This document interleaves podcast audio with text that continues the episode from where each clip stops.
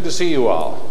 And we welcome you who are here all the time. We welcome those who we can't see, but they can see us. I, am talking about folks who are uh, paying attention online and worshiping by using the website that Bob curates. Also, uh, any who are visiting, we welcome you. And I will hasten to add when it comes time for communion, you're in. So just so you know. This is the seventh Sunday of Easter, and we're anticipating, and yet it's already here, that notion of the Spirit of God drawing alongside us and being with us. Uh, next week, of course, being the day of and Sunday of Pentecost. Today is a little I don't know, it's like we're time traveling or something because the gospel reading happens before Jesus has ascended. And yet, in church land, and as far as what we're doing that way, we've already had the day of ascension on Thursday. So, I hope we can pull it together somehow. No, I'll let God worry about that. I will say, however, that today's gospel text is about one of the most heartfelt desires that Jesus expresses in the form of a prayer that all would be one as he and God, the one who sent him, are one.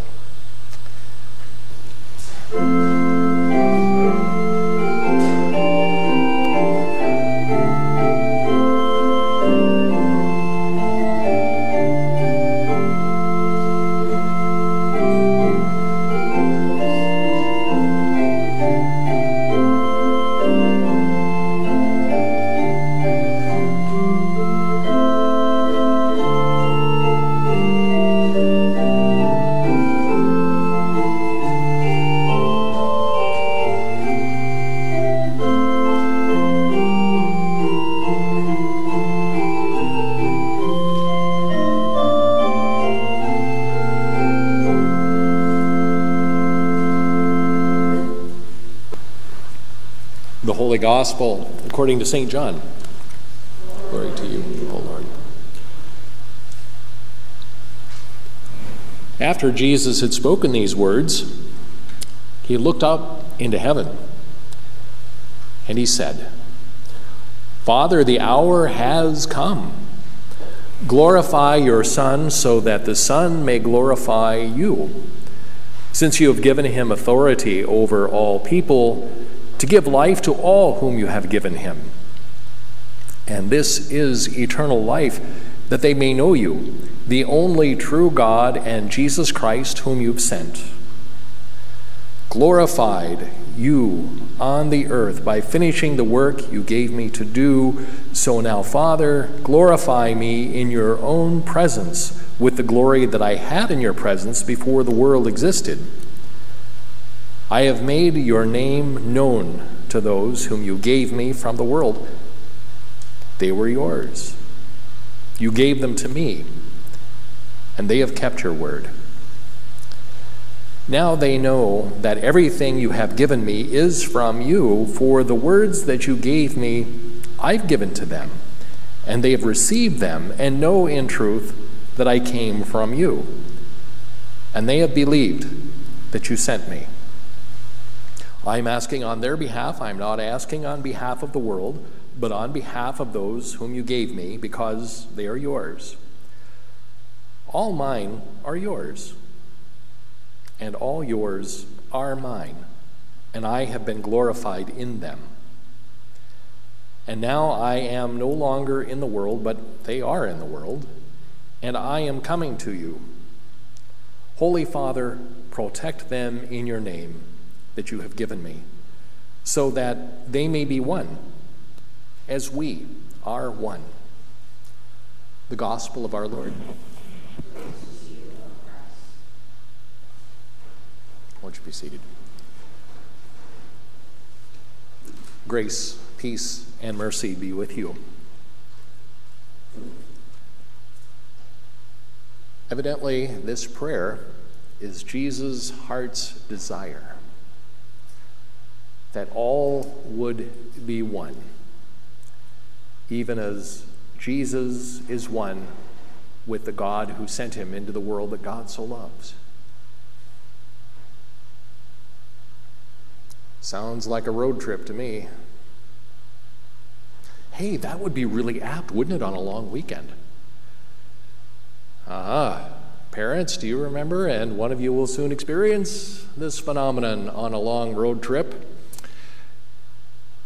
Maybe the gas tank is still three quarters full, and what will the children say as they get bored? It's four magic words are we there yet? Are we didn't even leave the driveway we didn't even leave the driveway.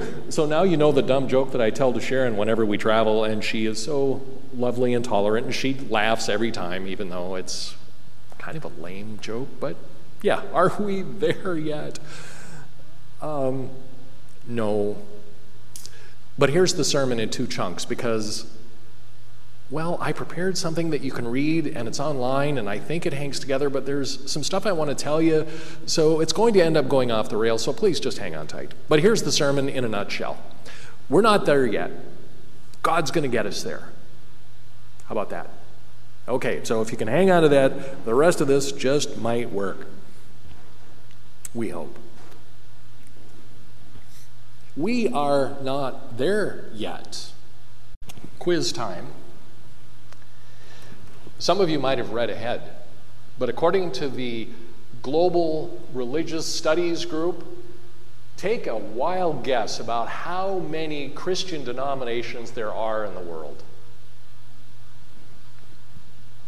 There are no penalties for wrong guesses. Ah, come on. 50? Ah. What if I were to tell you 45,000. Yeah, I know, right? And you think that even in Jesus' time, oh, everything was all nice and uniform, and we're, oh no. There were four distinct branches of Judaism already. And remember our friends, the Samaritans? This whole oneness thing, I don't know. I don't think we're there yet. In fact, I could harp on that a while if you want. I mean, Methodists aren't hanging out with Methodists anymore. And then there are the Lutherans. They don't all go to the same communion table. Just saying. Because we're in church, I'm going to tell you the truth. There are some people who wave the Christian banner around I don't think I want to share the back seat with on this road trip. I know but you're the pastor. You're supposed to be nice. You're supposed to be friendly. Come on. I'm sorry, but there are people waving the Christian banner who think that white people are supposed to be above everybody else. There are churches that systematically and even in their doctrine discriminate against women, against people of color, against people who are LGBTQ, and I'm supposed to sit in the back seat with them? I'm sorry, but I'm only human and I'm not doing it. We're not there yet. But God plays the long game, and it's God who's going to get us there. I mean, you heard the prayer, but come on, let's be a little honest because, hey, we're in church. That was not a written transcript of Jesus' prayer verbatim. Now hold on to your seat for a minute because that prayer was probably written some 60 years after Jesus lived on earth. Now, that's not to say that this is not Jesus' heart's desire, not his prayer. It's just that it's had 60 years to filter through a community that felt pretty tossed out and maybe they still remembered how divided the initial disciples were. They knew we aren't there yet. But they had faith that God was going to get us there, And so, Jesus' prayer that all would be one, and that yes, Jesus did, by ascending, do all that God had sent him to do, and sent a Spirit of God to be in our midst even still. That long game, if you want, let's go back to the prophets. Do you remember the one about the lion and the lamb laying down together? St. Paul would say that we're like a body. He didn't say that because he was feeling homiletical. He was trying to referee fights. Come on, people, pull it together. You're the body here.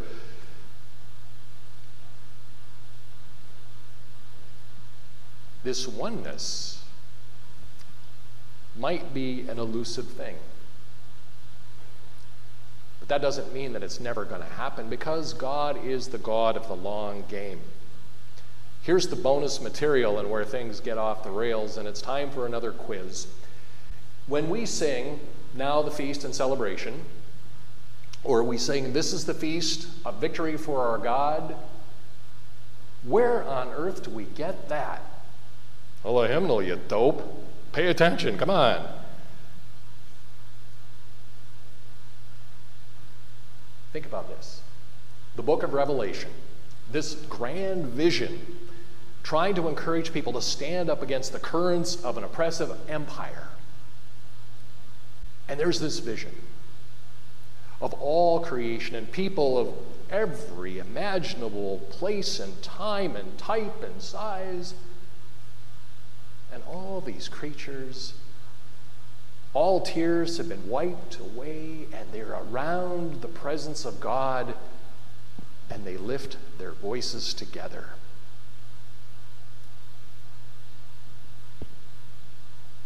Now the feast. Worthy is Christ, who made us these people of God. It's in the Bible. But see, knowing where we're headed. That might help us because we know we just flat ain't there. In fact, it may well be that we're off in the borrow pit trying to get a tire change because, well, we're derailed. But we know where we're going.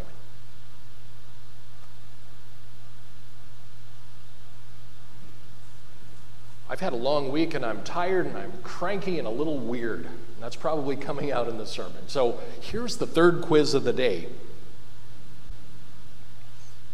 Anybody know, without reading ahead, what the largest living organism is on Earth? Ah, some of you are working on this. You might have heard it on National Public Radio, which is where I'm getting it.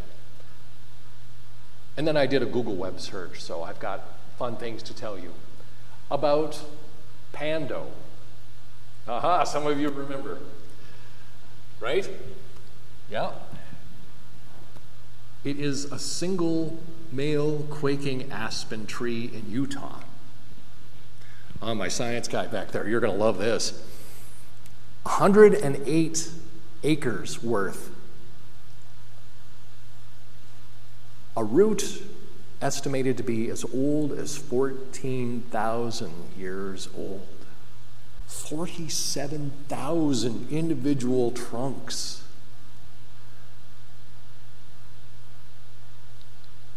That blows my mind before I even try to put it in a sermon. I just drive around with that and think, wow, I live in a planet where that goes on? That is amazing. But to sermonize on it a bit and to stretch this a little. you have this ancient root, a single root, from where all of this life springs. Might that help us get our heads around maybe where God is taking us where God is taking the world?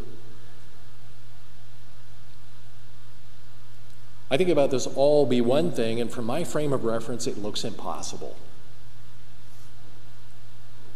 And yet, God ain't done because there is that heartfelt desire that Jesus, the embodiment of God, has that would bring us together. And so maybe Jesus' prayer, it does a couple of things. It reminds us of where we're headed. And it also teaches us that it is the root of God's love that will get us there.